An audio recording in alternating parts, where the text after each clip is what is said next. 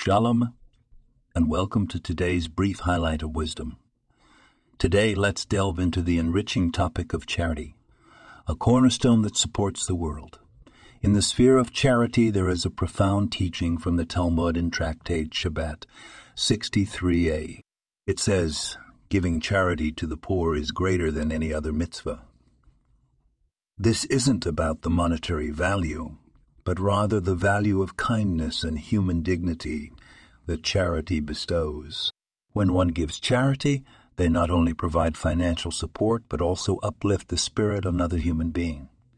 It's about seeing the divine image in every person and acting to honor it. The act of giving transcends the physical dimension. It's a meeting of souls, an exchange of love, a bridge built between hearts.